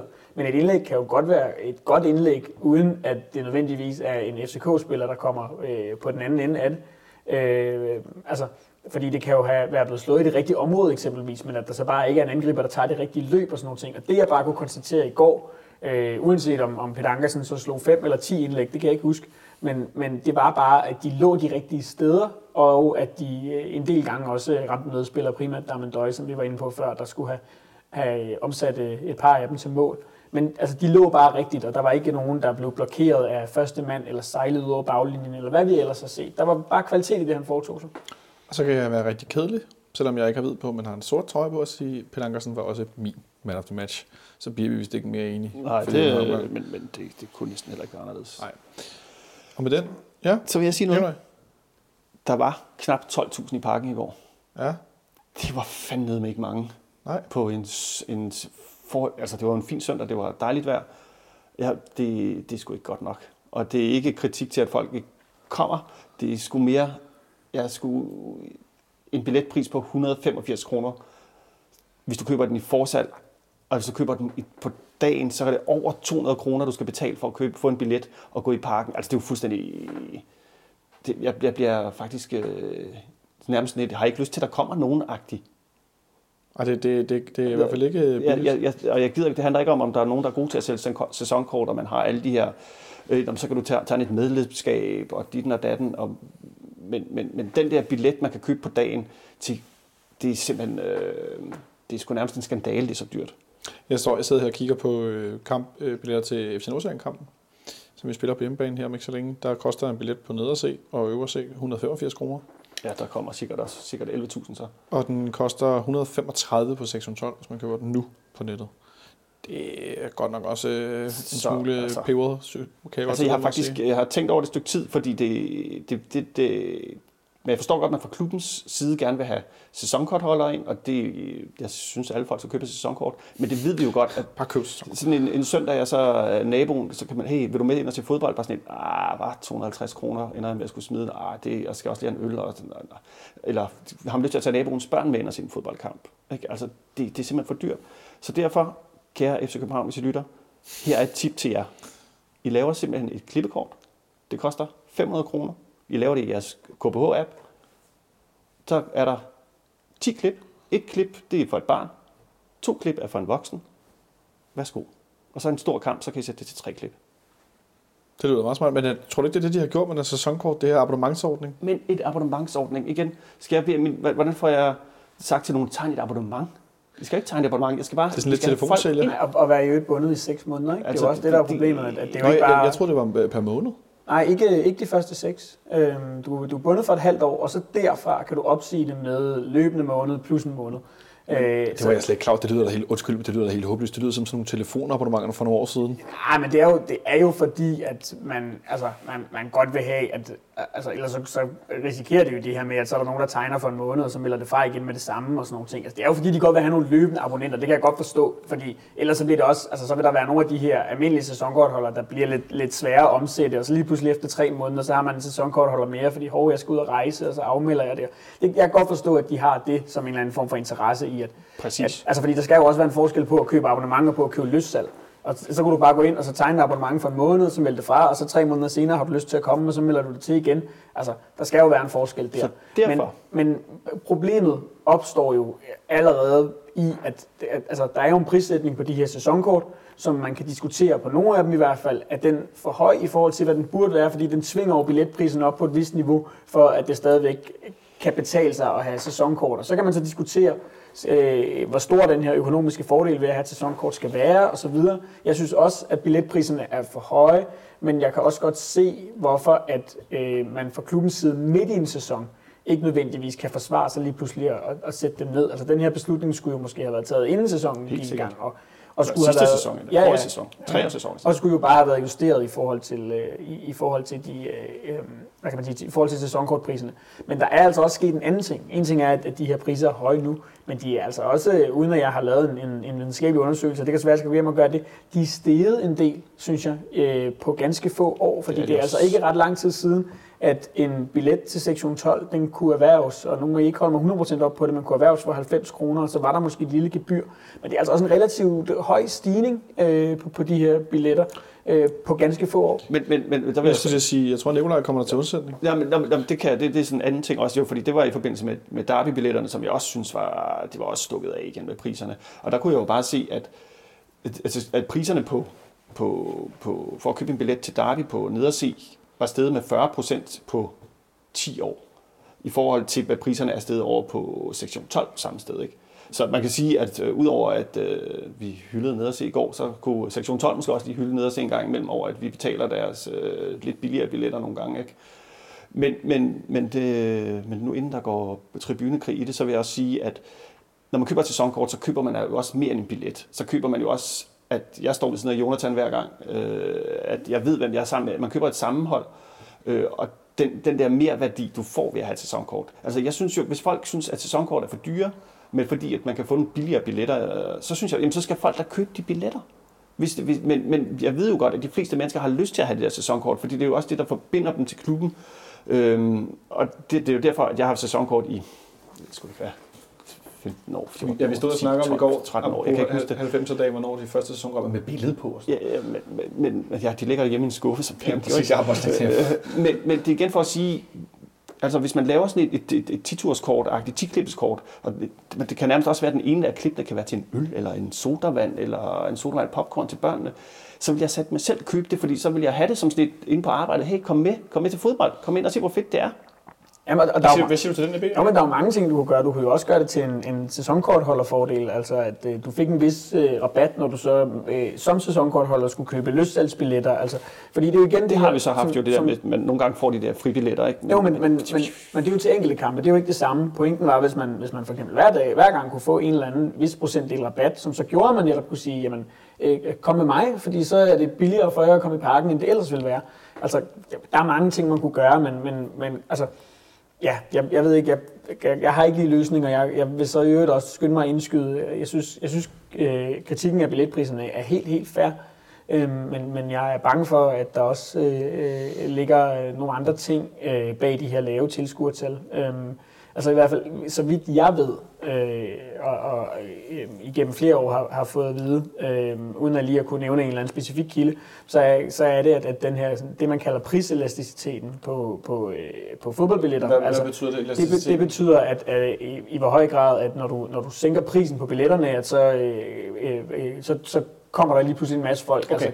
Altså, den er ikke særlig høj, altså sådan så, at hvis, altså nu er det også meget groft sat op, men hvis vi siger, at FC København i morgen halverede billetpriserne, jamen, så vil de selvfølgelig ikke kunne regne med, at der dukker dobbelt så mange op. Altså, der er nogle andre ting, der spiller ind også, som er jeg bange for, som gør, at på en eller anden måde, så har FC København desværre bare ikke specielt godt fat i københavnerne. Det er jeg ked af at sige, men det tror jeg simpelthen ikke. Men det tror jeg, det er en længere diskussion, som jeg med mange skøn, fordi altså som vi ikke behøver at tage i dag, fordi det handler om, også om, at klubben i ret mange henseender har ligesom forspildt nogle chancer og forspildt nogle muligheder for ligesom at tage, tage byen til sig, ikke? Og være andre steder end bare lige her på Østerbro og ude på Tieren. Men det er en lang diskussion, som jeg gerne gider at tage en dag. Jeg tvivler på, at lytterne gider at sidde og høre på det mere i dag. Jeg tænker, at vi... Men jeg siger det igen, det der klippekort, jeg køber det. Ja, men jeg tænker, at vi ved lejlighed inviterer den billetansvarlige, eller klubsekretær Kasse Moskov, SLO'en, flere af dem har ned til en snak om sæsonkort og billetter og tilskuertal, og hvad vi ellers skal finde på. Og så hvis der er nogen af jer, der har lyst til at byde op med høtyve og fakler herude foran fanklubben, hvor vi sidder og optager, så skal I bare huske at melde det, så vi kan skræmme dem lidt med, hvor mange der dukker op. Nej, det er fint så ballade. Jeg tænker bare, at det kan være rigtig fint at snakke med klubben om, også fordi nogle af jer, der udsikkert har spørgsmål omkring det og interesseret, men det... Nu har vi i hvert fald lagt en offentlig invitation ud til klubben om det her. En anden ikke så offentlig invitation er selvfølgelig, at I skal komme ind på torsdag og se den her kamp. Den skal vi snakke mere om lige om et øjeblik. Og så mens vi sidder her og optager og skal snakke med Atalanta på torsdag, så sker der det, at på Ekstra Bladets hjemmeside er der nogle artikler om... Jeg ved ikke, prøv lige at forklare, at du ser helt måbende ud. Jamen, det er også med store gule breaking-bjælker, og jeg skal komme efter dig. Rubrikken er stort transferdrama. FCM vil kapre Brøndby-stjerne. Og den Brøndby-stjerne, der er tale om, det er svenske Simon Tippling, som FC Midtjylland ifølge Ekstra Bladets kilder, og det er altså Claus Elund og Mads Glenn Velers, der skriver den. Det er to folk, som vist har relativt gode kilder i henholdsvis FC Midtjylland og Brøndby. Det her bud skulle være på... og hold nu fast, 7,5 millioner kroner. Altså 1 million euro. 1 million euro. Tippling har tilsyneladende eller angiveligt et prisskilt på 35 millioner kroner. Så det må siges at være en hel del under. Og til det er der jo kun at sige, hvad ryger Claus Steinlein, og kan jeg få noget af det? Altså, nu har jeg jo lovet kun at sige følgende om FC Midtjylland. Jeg har jo lovet kun at kalde dem FC Midtjylland, FCM og Midtjylland. Men jeg får sådan lyst til at sige krejler. Fordi det er godt nok et mærkeligt bud. Nicolai, tror de har kommet til at sende en forkert fax? Nej, altså, jeg forstår det ikke. Det giver jo heller ikke... altså, jeg har også lige hørt det nu her. Det giver jo ikke nogen mening. Det er sådan lidt... jamen, det kan godt være, at det er sådan lidt, vi tester lige, om faxen virker. Så vi skriver bare et eller andet random. Jeg var ude i sådan lidt, okay, kan de have ment, at de giver 1 million, eller de vil 7 millioner euro? Altså, det er jo næsten 50 millioner. Det vil jo være sådan lidt, okay, så vil de jo nødt til at sælge ham, ikke? Jeg ved, men det kan selvfølgelig også være, at manden har en klausul i sin kontrakt, der er så, som Troels Bæk har som bare bliver udløst ved ved 1 million. Der er ingen, der ved det. Nej, det i hvert fald står der her, er blevet afvist, så det har han formentlig ikke. Afvist med hundig latter, Troels Bæk og Jan Bæk Andersen, der sidder og griner og klasker sig på lovene. Så sidder de bare over på heden og griner over det. Altså, det er fordi, at de synes, det er sjovt, at de kan få dem hivet ud, hyttet ud af den eller et eller andet. Nu har de da i hvert fald lagt en lille teaser til torsdagens kamp. Ja, noget vi i hvert fald ved er Ståle Solbakken, der udtaler sig om Bashkim Kadri. Ny artikel, der også lige har lagt op til bold.dk, der siger, at vi har nok den trup, vi skal have i forhold til at købe flere spillere. Det ved jeg ikke, om jeg er helt enig i. Men hvis det sker noget, så skal vi arbejde hurtigt. Må ikke de har noget i hånden, tænker jeg, torsdag aften, hvis det er, vi kommer i Europa League. Det kunne jeg måske godt forestille mig, der var noget der på springbrættet. Og så bliver Bashkim Kadri bliver der spurgt til, og så siger Ståle, det er ikke op til mig, hvad der skal ske med ham. Han vælger selv, han ved, at han har lov til at snakke med andre, og jeg ikke kommer til at skabe vanskeligheder for ham, hvis han finder noget. Samtidig giver vi heller ikke bare vores spillere væk, men det er hans eget taktiske valg, at han stadig er her. Og så bliver han spurgt, Ståle, om der er aktivitet omkring Bashkim. Og så siger han, det skal du ikke spørge mig om. Når han har fundet noget, må han komme til mig, siger Ståle Solbakken og understreger, at der ikke er udsigt til spilletid for Kadri, hvis han bliver i FCK. Og det ved Bashkim også godt. Det gjorde jeg klart for ham, da vi hentede Kodro og N'Doye. Men Bashkim har trænet godt og er i fin form, siger Ståle. Det er da klart besked for den skaldede nordmand. Ja, og jeg tænker, at grunden til, at Bashkim i så fald stadig er her, det er, at han endnu ikke har fået det helt rigtige tilbud og måske venter på. Det er jo det her gamble, man kan tage som spiller, som Andreas Spilleren jo også talte en lille smule om kort efter sit skifte hertil, at du har nogle muligheder tidligt i vinduet, som måske ændrer sig undervejs efterhånden, som at nogle klubber går glip af deres plan A, men måske også deres plan B, og i det helt grelle tilfælde måske også deres plan C.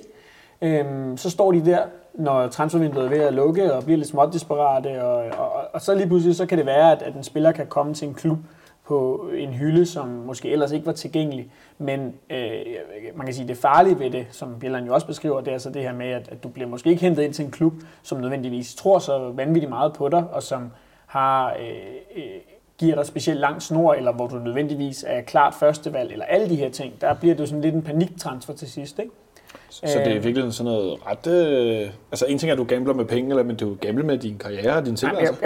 Jeg gætter på, at hvis nu Bashkim Kadri gerne ville have været til OB for eksempel, så var han nok kommet det, inden at de hentede ham her, Ox, som de lige har signet for nyligt.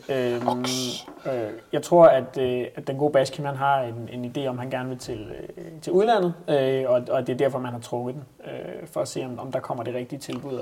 Og det må vi jo så se, om der gør. Ja, vi må vente og se, hvad der sker. Nu har de jo OB jo lige solgt Flores. Ja, Edison Flores har de solgt til Mexico i stedet, hvis jeg ikke så til en klub i Mexico. En klub i Mexico, det er jo pænt, ikke lige ved det. Men han kan da stadigvæk ryge til OB, det kan jeg ikke se, hvorfor han ikke skulle have. OB er også et godt bud. Ja. Et godt bud. AGF måske? De mangler angriber. Det tror jeg ikke. Jeg tror ikke, Bashkim er enig i, at nogle af de tre klubber nødvendigvis er det rigtige skridt for ham. Jeg får sådan nogle, bare helt kort, sådan nogle Josef Tutu-vibes. Ja, for det der med, Tutu, de der klubber, de er gode nok til mig. Agtigt. Men så du har lige været Randers, der gjorde det fint. Jeg tænker bare, jeg kan godt lide Bashkim, og jeg ville ønske, at han i virkeligheden aldrig havde haft de her skader og bare pumpet målen for os, fordi han var en fed spiller. Videre, vi skal møde Atalanta på torsdag. Jeg glæder mig. Sindssygt meget. Jeg er virkelig spændt, fordi at, som vi snakkede kort om tidligere, jeg regnede med, at vi ville tabe 2-0. Det var mit bud herinde i Fanenhavn sidste mandag.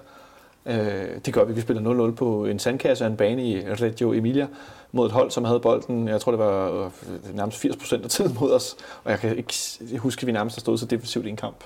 Det er i hvert fald ikke noget, der sker så tit. Lad os sige det sådan. Så nu har vi pludselig muligheden, synes jeg, i noget større grad, end jeg havde forventet. Godt nok har vi lidt problemer med vores centrale midtbane, som ellers har været sindssygt stærk med Zeca og Falk. De var begge to ude i går. Det lyder ikke som om, at vi skal sætte alt for meget næsen op, efter de begge to starter. Måske er det lidt spændt forståelig side. Man ved jo aldrig, hvad han får sagt om skadespillere. Nej, det er jo lidt sjovt, for der er jo sådan set, der er ikke sådan helt enslydende meldinger, da truppen til søndagens kamp bliver meldt ud. Ja. Der står der jo nede i bunden af den her artikel på fck.dk, at de begge, altså Zeca og Falk, forventes klar til torsdagens kamp. Men samtidig er Ståle så ude at sige, at det er sådan lidt touch and go med dem. Man kan ikke være 100% sikker på, de skal arbejde hårdt, tror jeg, han siger, for at blive klar. Og Zeca har ikke trænet siden. Og Zeca har så åbenbart ikke trænet, og så der er flere ting. Det er jo af gode grunde svært at gætte på. Jeg tænker, at det er et eller andet med, at begge spillere de testes lige inden kampstart, for at se, om det kan lade sig gøre. Fordi selvfølgelig vil man gøre alt, hvad man overhovedet har, for at kunne stille med de her to spillere. Ellers så skal vi jo have fat i William Kvist nok en gang. Ja, ham snakkede vi med Vilje ikke om i forbindelse med gårdsdagens kamp, for jeg tænkte, at han er i den grad spil til at starte inden i går. Hvordan synes du, han spillede i går? Jamen, jeg synes, han spiller en fin kamp. Jeg synes, han spiller en kamp på det jævne, uden at det var hverken specielt godt eller specielt dårligt. Jeg synes jo stadig, at vi har det problem, når han er inde, at der ikke er den her autoritet på midtbanen, som vi ser, når Zeca spiller derinde. Og især mod et hold som Atalanta på en bane, der er lidt hurtigere, som jo, det kommer også til gode, men det kommer i den grad også Atalanta til gode. Det var formodet, ikke? Der kan man godt blive en lille smule nervøs for, hvordan han kommer til at se ud på de her lidt større områder, som vi jo bare ved, at han har svært ved at dække en sikker har. Han har ikke den radius. Han er en mere stationær defensiv midtbanespiller. Der er også nogle ting, han er rigtig god til, men i det system, som vi spiller, den måde, vi spiller på, der kan jeg godt se ham komme lidt i problemer. Altså jeg vil i hvert fald være betydeligt mere nervøs, uden at det i øvrigt skal være noget ondt om William, men jeg vil være... Der er bare forskel. Jeg vil være mere nervøs for, hvis han starter, end hvis Zeca gør. Jeg tror virkelig, vi skal håbe. En ting er Rasmus Falk, det vil også være vigtigt og sådan nogle ting, men det klart vigtigste, det er at få Zeca klar til den her kamp. Helt sikkert. Altså jeg synes faktisk, at der var det klassiske Kvist-problem i kampen mod Sønderjyske, som er det der med, at han skaber for lidt bevægelse rundt om sig selv, og han bevæger sig for lidt. Men til gengæld, så synes jeg klart, at han spillede en bedre kamp end mod AGF for eksempel. Det er sjovt, fordi det mente Ståle faktisk. Han mente præcis det modsatte. Ja, men Ståle fik han hårde øjne? Og ja, men det var, den har jeg altså ham mistænkt for at beskytte Kvist, fordi han var så oplagt, så dårlig. Så det, jeg synes, at jeg lagde bare mærke til i går, at de der løb, som Kvist lavede, de der hasarderede løb midt ind i feltet mellem 3-4-5 spillere, det gjorde han simpelthen ikke i går. Han skilte sig af med bolden, før han ligesom den situation opstod, og det blev jeg bare mærke i sådan 2-3 gange. Så jeg tænkte, okay, Ståle har nok lige gjort ham opmærksom på, at sådan spiller du altså ikke mere Kvist. Men var han ikke også lidt mere defineret den defensive med Gregus som den offensive, selvom de spillede flat ved siden af hinanden i modsætning til Zeca, Falsen og Benjamin? Var han ikke lidt mere tilbagetrukket? Jo, det var han givetvis. Altså, det var han jo helt klart også i den kamp oppe i Aarhus, fordi det var Rasmus Falk, der spillede ved siden af ham, så jeg tror ikke, der er så meget forskel der. Som sagt, jeg synes ikke, at han bemærkede sig hverken specielt positivt eller negativt. Jeg synes, han havde det sædvanlige problem med bolden, at det nogle gange gik lidt for langsomt. Det har vi set før. Det må man sige. Og igen, det bliver et problem, hvis han skal spille på torsdag, så tror jeg egentlig ikke noget så meget længere. Nej, men jeg tænker det foretrækker helt klart, altså sikkert, altså selvfølgelig foretrækker han sikkert spiller, og jeg tror også sikkert spiller, det uden at vide noget som helst, udover det stikker lige. Ja, fingeren i luften. Lidt fingeren i luften, sikkert spiller. Men jeg tænker også, at det bliver Williams defensiv kvalitet, der kommer til at være det vigtigste på torsdag, hvis han rent faktisk spiller. And on that note, så skal vi lige have gang i William Kvist-rouletten. Den her med at have flest kampe for FCK, min hjerteklub på mit sted, det betyder faktisk noget. Hun opnåede flest kampe for at gennemføre større klub igen. Altså det synes jeg er fedt skuld at gøre. William Kvist-rouletten. Hallo, og det blev nummer 115. Nummer 115. Kamp nummer 115. Ja, hvor er vi henne? Så er vi... så skal vi lige finde ud af, hvor pokker den er henne. Nævner jeg. Med hjulet derovre. Med hjulet. Kan det blive nummer 115. Kategoriner. Det blev kategoriner med nummer 115. Yes, og hvor er vi så henne kampmæssigt? Så er vi tilbage i december 2007. Og sikkert om vi så... Vi har trukket et derby. Igen. Nå, fortæl. Vi kommer bagud. Hvor er vi henne hjemmebane udbæk? Vi er hjemme i København. I parken. Ja. Mikrofon røg lige af her. Så, ja. Vi er hjemme i parken i december 2007, og vi spiller mod Brøndby. Vi spiller mod Brøndby. Mark Howard scorer. Ja. Kan du huske kampen nu? Det dæmmer. Vi udligner. Ved Markus Albæk. Ja. Det var iskoldt. Ja. Vi var 30.000 mennesker. Så står der ellers noget sjovt i bunden? Nej, det gjorde der faktisk ikke. Det var derby nummer 50. Nå. Ja, kan du huske den kamp, Benjamin? Nej. Jeg er helt blanket af. Vi skal for øvrigt i den forbindelse huske at sige tak til FC København, Christian Bøjer fra FCK TV, som havde fundet højdepunkter for den her kamp. Vi ikke kunne, den ene af de her som højdepunktskampe, vi ikke kunne finde highlights fra at dele med derude. Er det den med OB? Jo, det er den med OB, hvor jeg godt kunne huske Morten Nordstrands mål, men hvor Atiba Hutchinson og så scorer et brag af en hel flugter, som jeg blev punket lidt for på Twitter, om ikke den i virkeligheden mindede mere om Fissers mål, men jeg tænker, at al den kraft, der er i Hutch eller Atibas helt flugter, den var der ikke så meget i Fissers. Det var måske derfor, jeg tænkte mere at mindre Nordstrands. Men det kan man se på Twitter, at FCK har delt med os. Der ligger et lille 2 minutters highlights i hvert fald. Og jeg kan sige, at der er ikke nogen highlights på den her nogen steder, desværre. Men vi manglede Grønkær, Sipperbauer, Wirtz. Det var dengang Wirtz spillede her. Og Gravgaard. Okay, det er også... det svarer til, at vi i dag manglede Fischer, Zeca, det ved jeg ikke, Bjelland. Hold da op. Wow. Ja, godt. På torsdag der skal vi spille mod Atalanta, som sagt, og Nicolai Boilesen han udtaler til FCK.dk. Vi har et rigtig fint resultat med os dernede fra. Det er sådan en kamp, hvor det defensive kommer til at være i fokus for os. Men sådan er det nogle gange, når man spiller på en svær udbane, og det kan være nødvendigt at gribe tingene sådan an, så man ikke risikerer at gå ud og indkassere 5 mål, siger Boilesen. Skal vi tage det som en lille stikpille til Deutschland, Vestegnen? Altså jeg vil sige, uanset om det var ting sådan eller ej, så ender det i hvert fald med at blive det. Ja, men... Det er så verdensklasse. Men den Brøndby-kamp i Genk, uden at vi skal gå nærmere ind i den, var jo sådan set også bare skoleeksempler på, hvordan du ikke kan spille en udkamp i Europa. Den DVD, den kan man sende rundt til folk, der skal ud og prøve sådan noget første gang. Lad være med at gøre det. Og ja, vi greb det jo lidt anderledes an og skaffede os selv et godt udgangspunkt. Så må vi så se, om det er nok på torsdag. Det er jo det, vi skal diskutere nu blandt andet. Ja. Om det så er nok, det er ret interessant. I var lidt inde på det med, at det er ikke kun os, der får fordel af den bedre bane. Det gør Atalanta i mig væk også, fordi at, de spiller meget pasningsspil, spiller hurtigt kombinationsspil. Virkelig hurtigt spil. Det er også derfor, man kan se Papadjanopoulos sendte videre, der er store centerangriber. Cornelius spiller stort set ikke. De spiller med små angriber i den her 4-3-3-opstilling. Cornelius kommer godt nok ind til sidst i kampen og ender med at spille højre ving stor del af tiden, så det var ham, der skulle lave indlæggene, det virkede helt sort. Det virkede i hvert fald ikke så afstemt. Men altså, vi må vel... Altså, jeg har en eller anden forventning om, at vi igen bliver presset lidt ned, eller hvad? Tror du, det bliver halvt så voldsomt? Eller jeg tror, det bliver noget mindre voldsomt, altså. Det tror jeg. Jeg tror også, at vi gik ind til den kampen dernede med... Altså, og var afventende, og var... Vi ville hellere have 0-0, end vi ville prøve at jagte et tilfældigt mål. Og det kommer ikke til at ske ind i parken, det er jeg ret sikker på.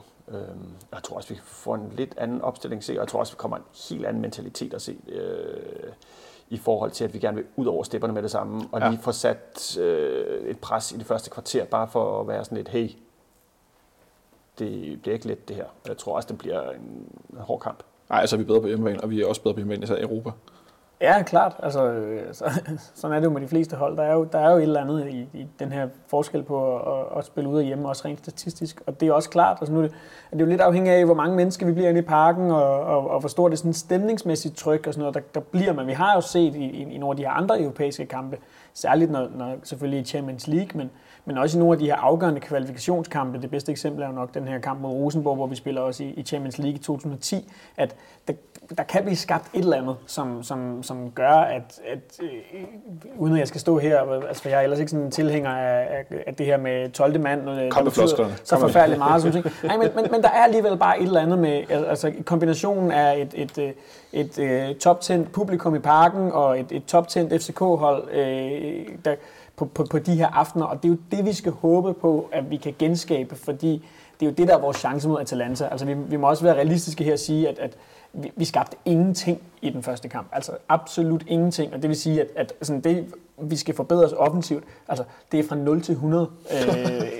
Fordi ellers så scorer vi bare ikke mål mod dem. Altså, vi havde jo nærmest ikke noget, der var tæt på. Vi havde en jordtriller, hvis ikke så meget fang. Ja, altså et langskud udefra fra Fischer, ikke? Og så en døje, men der bragede en langt over.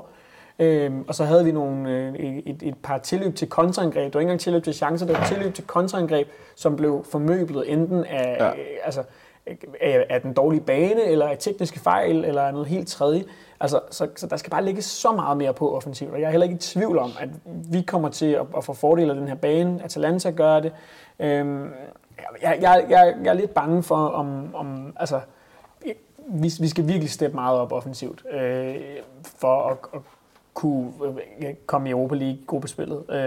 Og jeg er i tvivl om, vi kan gøre det, uden samtidig at blive straffet af den her temmelig skræmmende, synes jeg faktisk, Atalanta-offensiv, også selvom at at vi holdt dem fra, sådan, som vi tidligere talte om, de helt åbne chancer, men altså en spiller som Papu Gomez, altså hvis han spiller den der kamp 10 gange, så scorer han nok i de 8 eller 9 af dem, ikke? Altså så, ja, jeg har svært ved at være sådan rigtig optimistisk, og alligevel så kan man jo alligevel ikke helt sådan slippe det, fordi man sidder netop med den der, vi ved, vi har gjort det før, ja. Også mod modstandere, der var bedre end os selv, hvis det hele ligesom går op i en højere enhed, det er jo, jeg tror det er det, vi skal sætte vores lid til, fordi vi må også bare erkende, det her hold er så tilpas meget bedre end os, at altså, det var den ene ud af 10 gange, vi slap afsted uden nederlag.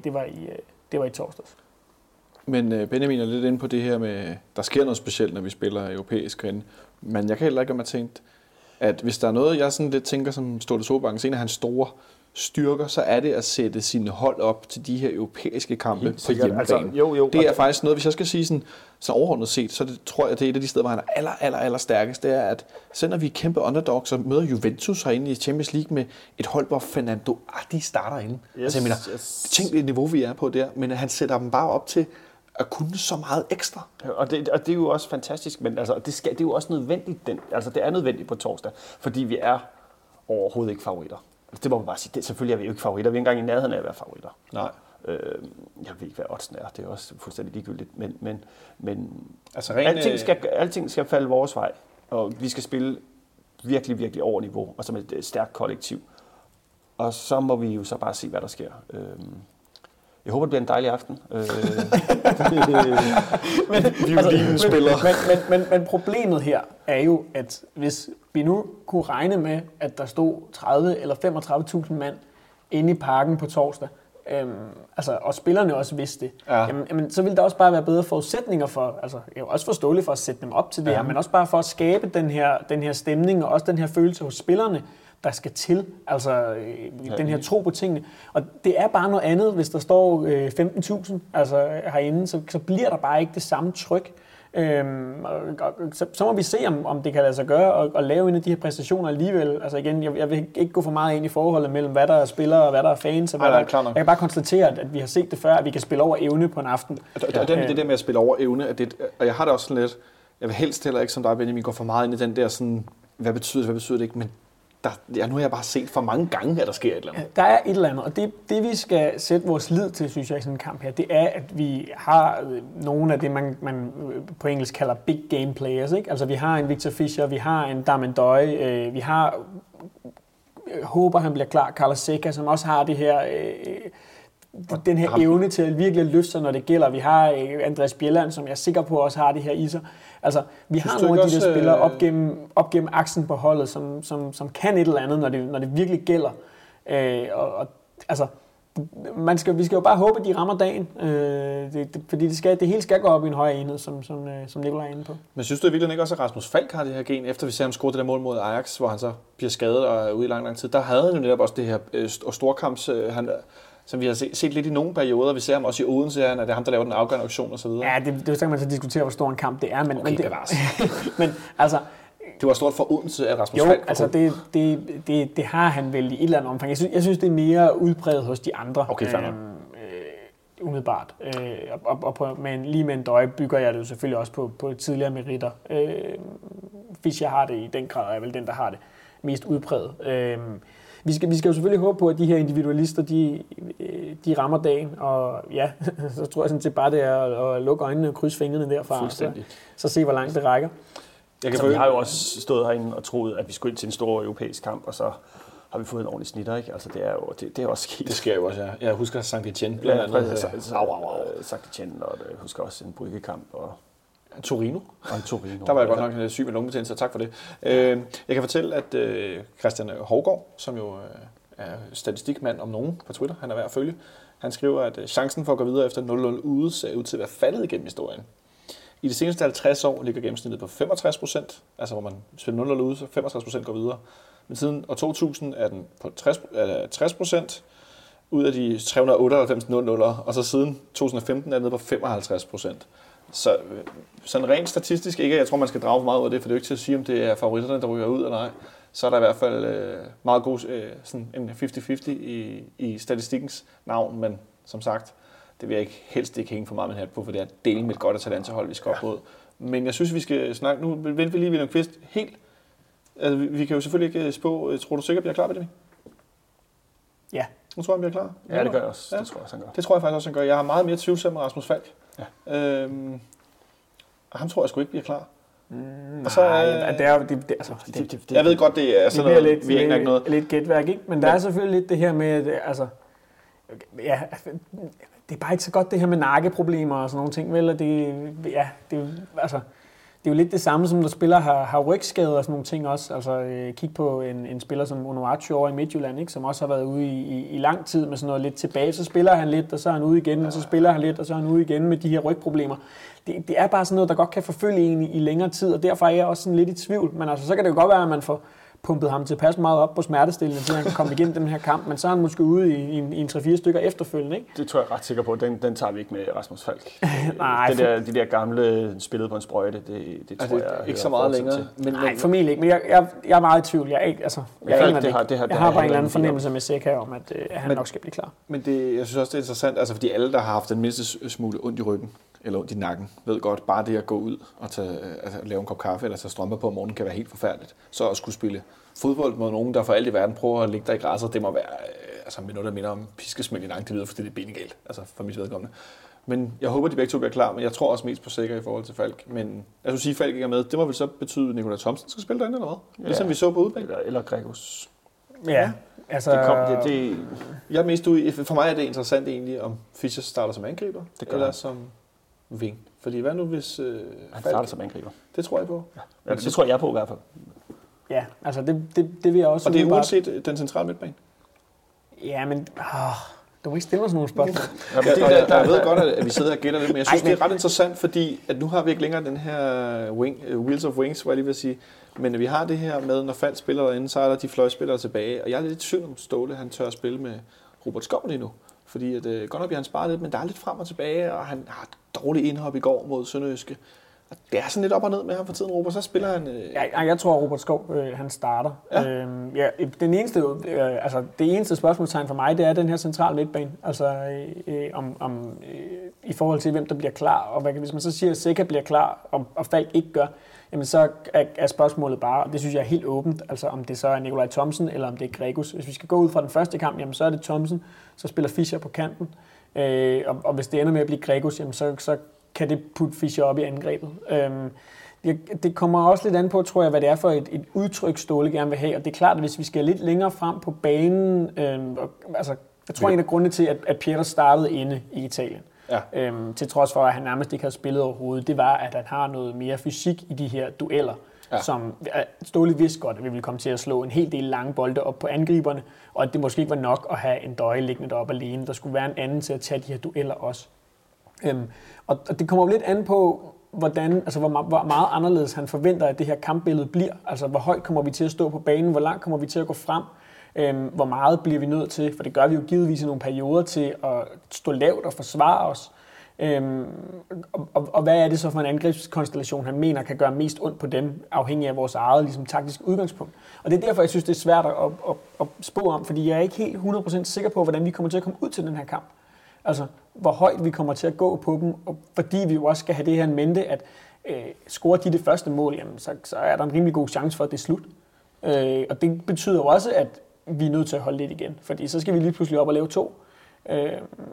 Og det tror jeg helt sikkert også kommer til at spille ind på den måde, vi griber kampen an på. Men jeg tror godt, Nicolai, vi kan vel heller ikke komme til at stå længere tilbage på banen, end vi gjorde. Nej, og det tror jeg heller ikke. Jeg tror heller ikke, vi kommer slet ikke til at stå så defensivt igen som udgangspunkt. Nej, men det er heller ikke det, jeg siger. Nej, det er det ikke. Men jeg tror også godt, at vi med det samme kan sige, at vi skal nok gå ud fra, at vi bliver nødt til at score 2 mål i den kamp, hvis vi skal gå videre.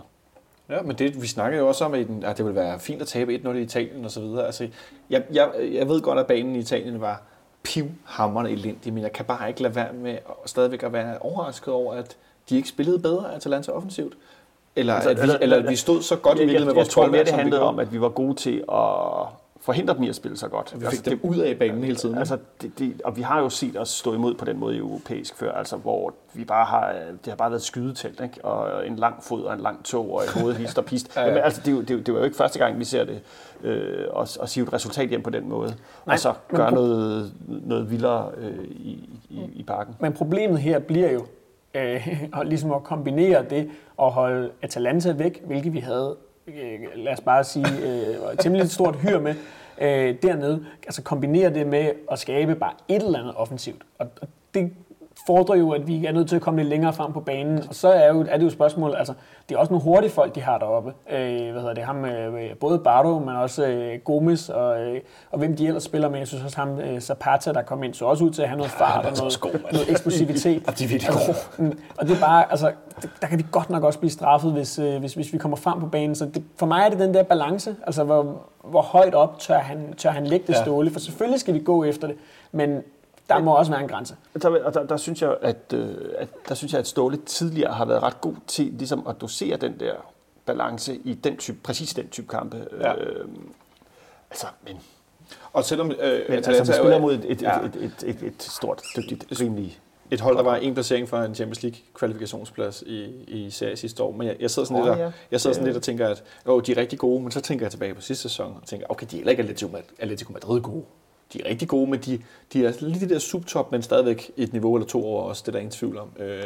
Så en rigtig, rigtig stærk holdpræstation igen er vel det, vi skal leve på. Og med det en mind, så synes jeg også, at vi var også trætte i Italien. Ikke? Jeg kan godt, altså i forhold til, at vi sparede så mange spillere i går mod Sønderjyske, der er klart nogen, der har fået lidt ekstra batteri. Der er måske nogle stykker, man godt kunne have ønsket sig, der ikke har fået det. Peter Ankersen blandt andet. Helt kort til forventning til kampen, Benjamin. Et bud på resultatet og sådan en lille forventningsafstemning. Jeg tror, at vi taber 2-1. Og jeg tror, at det bliver noget med, at vi skal et godt stykke hen i kampen, før at Atalanta de dræber den endegyldigt. Jeg kunne godt se et eller andet for mig, uden at jeg lige skal sidde og gætte på, hvem der scorer først, og dem er os. At 1-1 kunne være sådan et resultat, der holdt lidt langt hen i kampen, så skal vi frem og presse på for ligesom at få det her mål, der kan sende os videre. Og så bliver det på en kontra i den anden ende. Det kunne jeg godt se for mig. Jeg tror desværre, at vi ryger ud. Nævner? Jeg tror 1-1 og Wiedersehen. Det vil også være tørt 1-1. Og så kan jeg faktisk sige, at alt tyder på, at det bliver regnvejr hele torsdag. Så sådan en fældeparken fyldt med DHL-typer, der løber rundt i sådan et Grillo-spandex, og så også der crasher mod Atalanta efter en tør... Men kan de ikke bare komme i parken bagefter så, eller sådan noget? Jo, vi skal jo vi spiller jo kl. 18:30. Så jeg skal helt kort indskyde, at det der på torsdag, der er hvad man kommer ind i bil. Og det er lige før, at parkere en cykel på god afstand og så videre har kommet til at være fyldt med mennesker over det hele. Fordi det er sammen med offentlig transport. Ja, offentlig transport don't. Altså hvis du kommer med tog til Østerport eller Nørreport eller et eller andet, så gå herned, fordi at Østerbro står stille i den her uge, når der er DHL, og det er ikke til at finde en parkeringsplads og så videre. Det er svært nok for dem, der bor her. Men må jeg for lige at slutte af, også den der Atalanta-snak, det er jo ikke nogen skam at ryge ud til Atalanta. Det må vi jo bare sige. Og jeg tror, at hvis jeg mødte dem i gruppespillet, så tror jeg, at vi havde slået dem i parken, for eksempel. Det er lidt mere tight, når det er nok af det, ikke? Jo, og det er sgu noget lort, men det kunne ikke være anderledes på grund af sådan nogle regler jo. Og, så er det sådan og meget var på, så det begyndte at regne ud for. Jonas, der sidder til højre for mig. Hvad er dit bud på torsdagens kamp? Det er du ikke rigtig vild med.